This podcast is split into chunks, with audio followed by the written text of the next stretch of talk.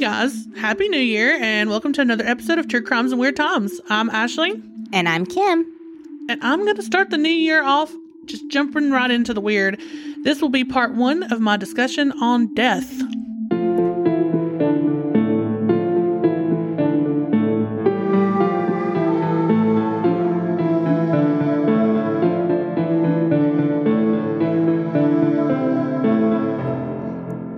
Now, trigger warning, which I mean, you're already listening to a true crimes podcast, so you should already have some idea of what you're getting into here.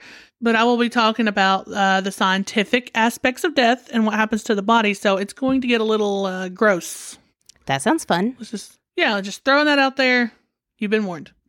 Now, I know a lot of people think of death and they think, boom, dead. I mean, yeah, it seems like a very final, like, moment. Like it's done. Yeah, like it just happens all at once. Yeah. However, death doesn't happen immediately. In fact, our brains are thought to continue working up to 10 minutes after death. Whoa. And I mean, if we're coherent for it, I don't know, but I mean, there is brain activity at least. Yeah, that doesn't mean that they are aware of it. It's just happening. Well, I mean, there's arguments. I'm just saying, and we'll talk about that next episode. But yeah, I mean, but there is brain activity even after doctors have considered you dead. Then also, I mean, if you think about it, we've always heard people who were killed by guillotine, like they were still able to blink and move their mouth and stuff. Yeah, the the heads could still like move Yeah. and stuff. So, I mean, I could see it. Now, doctors have some requirements that have to happen in order for a person to be considered dead. The absence of a pulse, uh, the absence of breathing, obviously, the absence of reflexes, and then the absence of pupil constriction in lot. So the pupils don't retract, get smaller in the lot. I mean, the biggest thing here is brain activity, though. Brain death is considered when the person can't breathe without a ventilator and they have neurological unresponsiveness. In fact, my aunt, when I was younger, I was there for her death. And they were like, I mean, she's not responsive, but I mean, she was hooked up to everything. Mm-hmm. So technically she was alive, but they had to unhook her. But after they unhooked her, you know, everything just kind of stopped. Right. So- yeah. Now, I'm going to give you a timeline here to kind of break it down for you and so you kind of get an idea of what happens to the body throughout all its phases. Let's put it that way. Now, at the moment of death and within the first hour, of course, all muscles in the bodies just relax because you're not using them and the brain is not trying to make them work. So, so everything just kind of relaxes and it's called primary flaccidity. The eyelids will lose their tension and you don't think about like I know like if you do if you meditate or you do yoga or whatever, you don't really realize how much you're using your muscles until you are told to like relax, drop your shoulders, and you you realize this shift in your body where everything just kind of goes loose. Muscles you didn't even realize you were clenching. You you suddenly can like, oh wow, I didn't didn't even right, feel that. Right, and you you don't even recognize it. Like you, your body's just doing it. So I mean, like you don't think about this, but like stuff like your eyelids, even if you're asleep, your muscles are still working. Mm-hmm. But in death, they lose their tension. The pupils will dilate. The jaw may fall open because, again, you're not using those muscles. The muscles aren't holding it closed. The body's bones and joints are flexible. Now, because of this, the skin will start to sag. And, of course, gravity is going to cause it to sag downwards, whichever way the body's laying, which is going to cause prominent bones or joints to become more pronounced, such as like collarbones, jawbones, hips, ribs, you know, if we're assuming the body's laying on its back. Also, because of the relaxation of all the muscles, the sphincter will also relax. This is what causes urine and feces to pass, which, if you've ever heard, yes, you will more than likely poop and pee after death. So if you if you don't want that to happen, don't die. Eh, right, yeah. If you don't want to poop on yourself, just try not to die. There will be there will be at least two times where you will absolutely poop on yourself, and that is when you give birth and when you die. Congratulations. Now, within minutes of the heart stopping, and when I say stopping, it's pumping blood, a process called pallor mortis begins. Now, this causes the body to become pale, obviously, because the blood is draining from all of the smaller veins in the skin. And that's what gives us our skin colors, makes us look lovely. Now, at this same time, uh, this feels kind of obvious, but the body starts to begin to cool from its average 98.6 degrees Fahrenheit, uh, whatever that is Celsius. I'm sorry, I'm being very American here. Until it reaches the temperature of its surroundings. And I wrote it that way because that could be depending on if you're in a home or if you're out in the snow. But it will finally reach whatever temperature the body is, the environment it's in. Now, this is known as algor mortis or the death chill, and it stays pretty steady and it declines in temperature at about one and a half degrees an hour. Algor mortis can also help forensic scientists approximate time of death, as long, of course, that it hasn't been exposed to extreme weather or, you know, temperatures. Of course, extreme heat or extreme cold is going to affect it and speed up or slow down Yeah. time of death. And that's what happens within the first hour. At about two to six hours, because of the lack of blood flow and, of course, gravity, the blood begins to start to pool at the body closest to the ground. Again, depending on if they're laying on their side, stomach, whatever. Or this is known as livor mortis. This is also kind of gross to look at, too. Don't pull this up if you don't like bruises and stuff. This could leave the parts closest to the ground to look very red or even like bruised, purple, blue, black. And it's just, I mean, it's just accumulated blood in the skin. This is also known as postmortem stain for obvious reasons.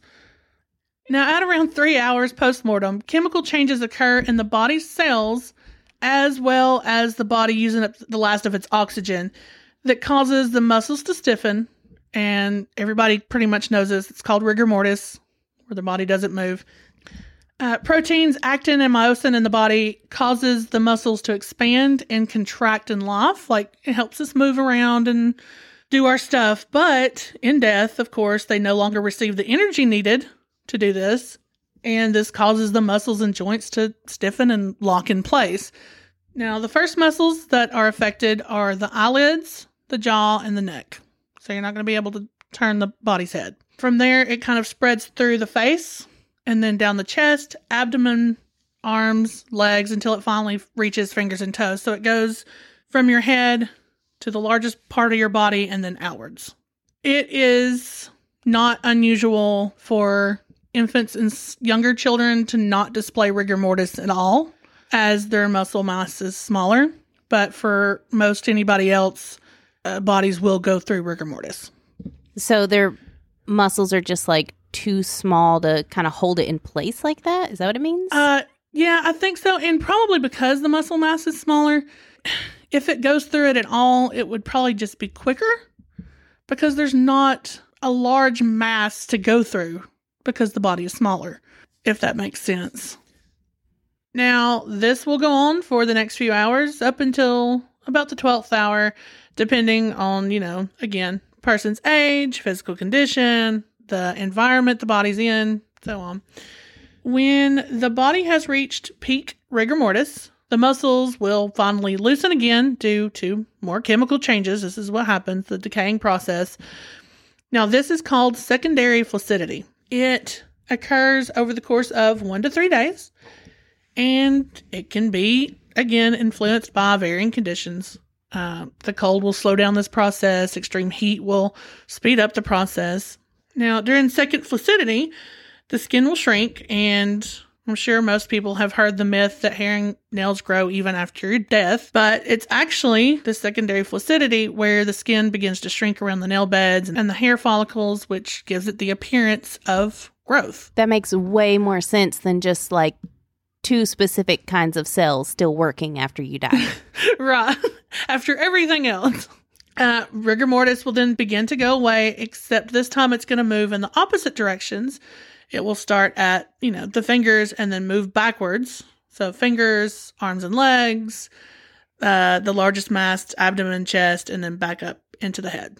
And this this period of rigor mortis leaving the body can last a- about 48 hours. Now, also, the body, of course, is going through this entire process. It starts to break down cells. These cells begin to release gases in the body that will cause the body to bloat almost like a balloon. Just don't go look it up. Don't do Uh, it. I've seen it. It's not, you don't want to see it. Yeah, it's the internet anyway. You're going to find the worst ones up front. Oh, yeah. Uh, and I mean, it it literally is blowing like a balloon. These gases have nowhere to go. It's trapped in the body, so it's pushing outwards, and the skin uh, moves with it. Now, as these gases continue to bloat the body, it can cause blisters on the skin surface because, again, it has nowhere to go. It's going to start breaking through the skin. This can eventually cause something called slippage on large sheets of skin. And that's exactly what it sounds like. don't Yep. don't look that one up Don't either. look that up either. Uh, I will say that the skin will start moving on the body, Walking Dead style.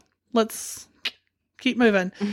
Eventually, this bloating will also cause bodily fluids, uh, gases, and liquefied tissue to begin to weep or leak from the body through its crevices. And I'm talking any of the crevices eyes, nose, ears, the anus, wherever it can get out because it's got to come out somewhere, or through the ripped skin surface from the bloating. Uh, this is where it starts to get really gross. Now, sometimes this bloating just becomes so much that the abdomen can just burst open. that sounds horrific. Yeah. I do not want to find the body at that point. Nope. I don't want to find any body, but especially that kind of body. Well, yeah. yeah, especially at this point. Uh, from here, the level of decay depends on many factors, you know, where the body's located. Is it indoors? Is it outdoors? Has it been embalmed? Is it in a casket?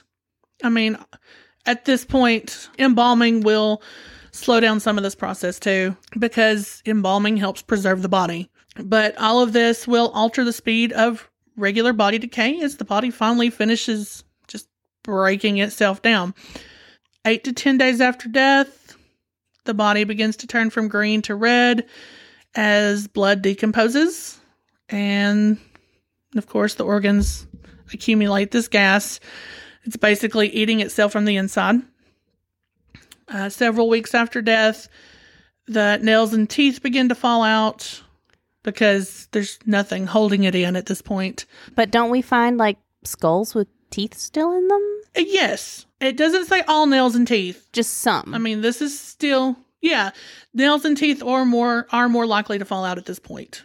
or they let's they put it that way. can. They don't always, right? They can fall out, okay. right? Um, and then about a month after death is when the body starts to liquefy. Ugh. Uh, yeah.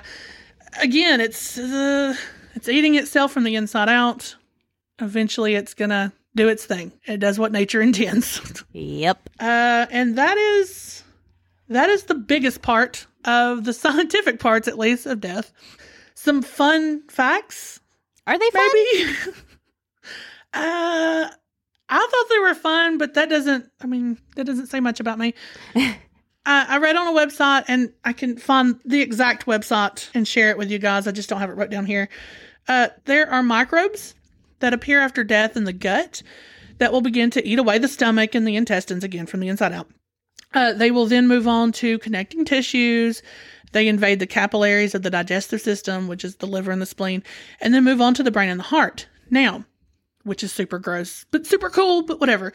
This uh, can also help them to determine time of death. I mean, that is pretty cool. Yeah, I mean, depending on where these microbes are in the body and what they're eating on and so forth, they can kind of have a timeline of how long the body's been there, how long it's been dead.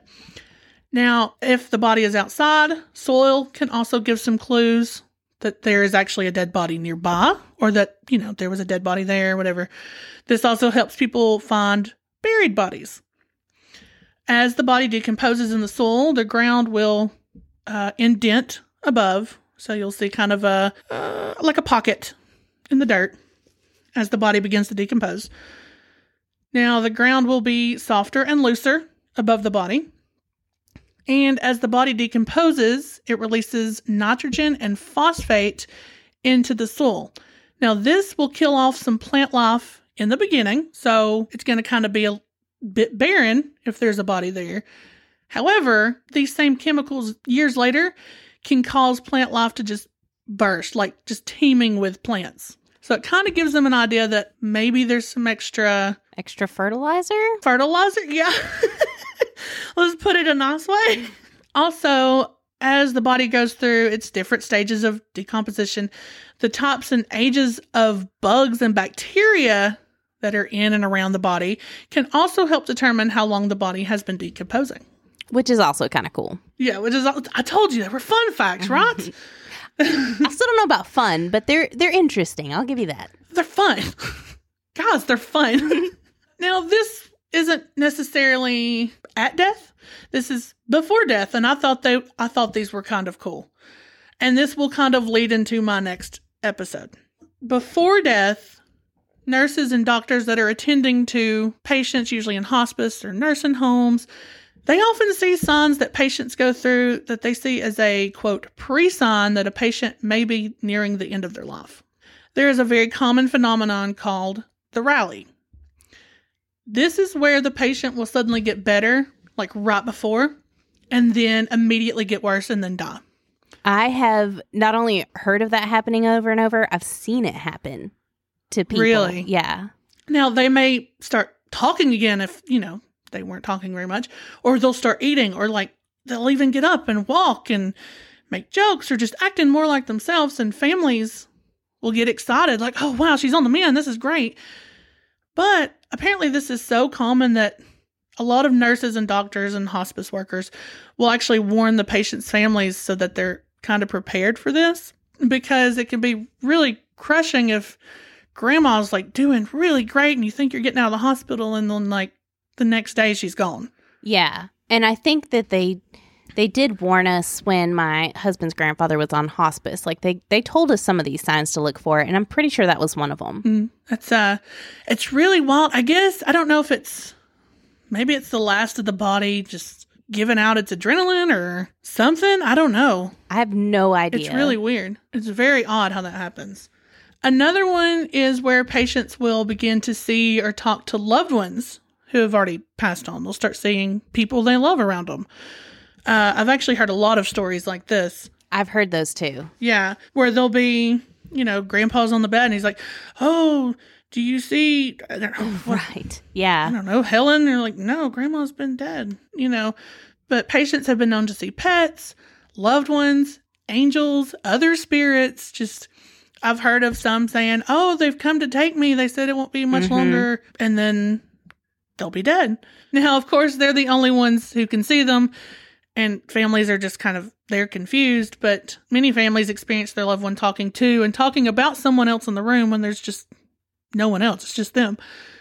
Uh, the patient isn't usually afraid, and it's usually, you know, some comfort to the person. And sometimes they're given a message of "We're coming to get you soon," or uh, "We're here to help you." I've heard one one time where he said, "the The bus Mm. is about to be here. I got to get my stuff." But that's usually a sign that you know uh, we're moving on to the next life. Uh, another weird phenomenon, and I've always kind of liked this one, uh, is the way pets or some animals will know when someone is about to die or is just dying. Actually, some studies show that dogs can pick up on body language and cues, and actually, both dogs and cats are able to detect smells that we can't that may indicate that someone may be dying or is sick. I mean, I've even read stories about animals in nursing homes where they'll find their way to a patient's room, you know, and they'll lay on them or just cuddle with them or whatever, and then the patient dying within a day or two afterwards. I've read those stories about like cat. There, There's Yeah. a cat one that I read in the nursing home who would always go and lay on the patient's bed who was about to pass away. Right. Yeah. See that I remember a cat. And there's gotta be some something to that because all three times I was pregnant, my cats knew before me. How, like, how do you know they knew? Uh well, they were extra cuddly, and then like within a day or two is when I took a pregnancy test and would be pregnant, and then they would be all over me for the entire nine months, and then it was back to normal after you know after everything's done. Oh, see, my animals didn't care at all that I was pregnant. well, at first I didn't notice it the first time technically, uh, and that ended in a miscarriage. But uh, my second pregnancy, I noticed him doing the same thing. He would he would just be all over me, pawing at me, meowing, just cuddled with me all day, uh, or just at my side when I'm doing something. And then by the third time, I went. Okay, by the by my third pregnancy, I was like, okay, I need to take a test, and it was positive. so Yeah, at that point, start trusting your cats. yeah. So I mean, so there's got to be something to that, but it's just I don't I don't know what they sense. Maybe it's something they smell. Maybe maybe they can just tell. I don't know. The last one that I have is not necessarily a phenomenon, but it is more of an indicator for medical staff, at least, that a patient may be at their final days. It's known as the death rattle. Oh, I've I've heard of that one too. Yeah, me too. And it's more of a distinctive sound that the patient makes uh in their in their throat, in their chest. It's it's just where the body uh, is having trouble uh, swallowing or just coughing to clear out the saliva, and it just causes like a rattle in the throat or chest, and it can be heard, but it gives doctors kind of a a heads up, I suppose Mm-hmm. and uh, uh, I can share a sound clip of this. Uh, trigger warning again. If you don't want to hear this, kind of speed it up 15 seconds, 20 seconds. Uh, but uh, here's it. Here it is.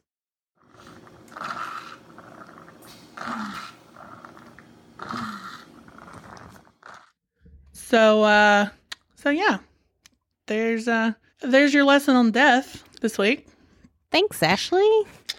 Uh, you're welcome. This is a downer for the first of the year. Sorry, guys. It's 2022, and here's Ashley telling you all about death. well, look, after the last two years we've had, might as well. It seems fitting. Thanks for listening. Like us on Facebook at True Crimes and Weird Times Podcast. Follow us on Instagram at True Crimes Weird Times. Email us your stories at truecrimesweirdtimes at gmail.com. Can't wait for the next episode? Check out our Patreon for bonus episodes and more. And if you enjoyed the show, make sure to subscribe and leave a review. Bye!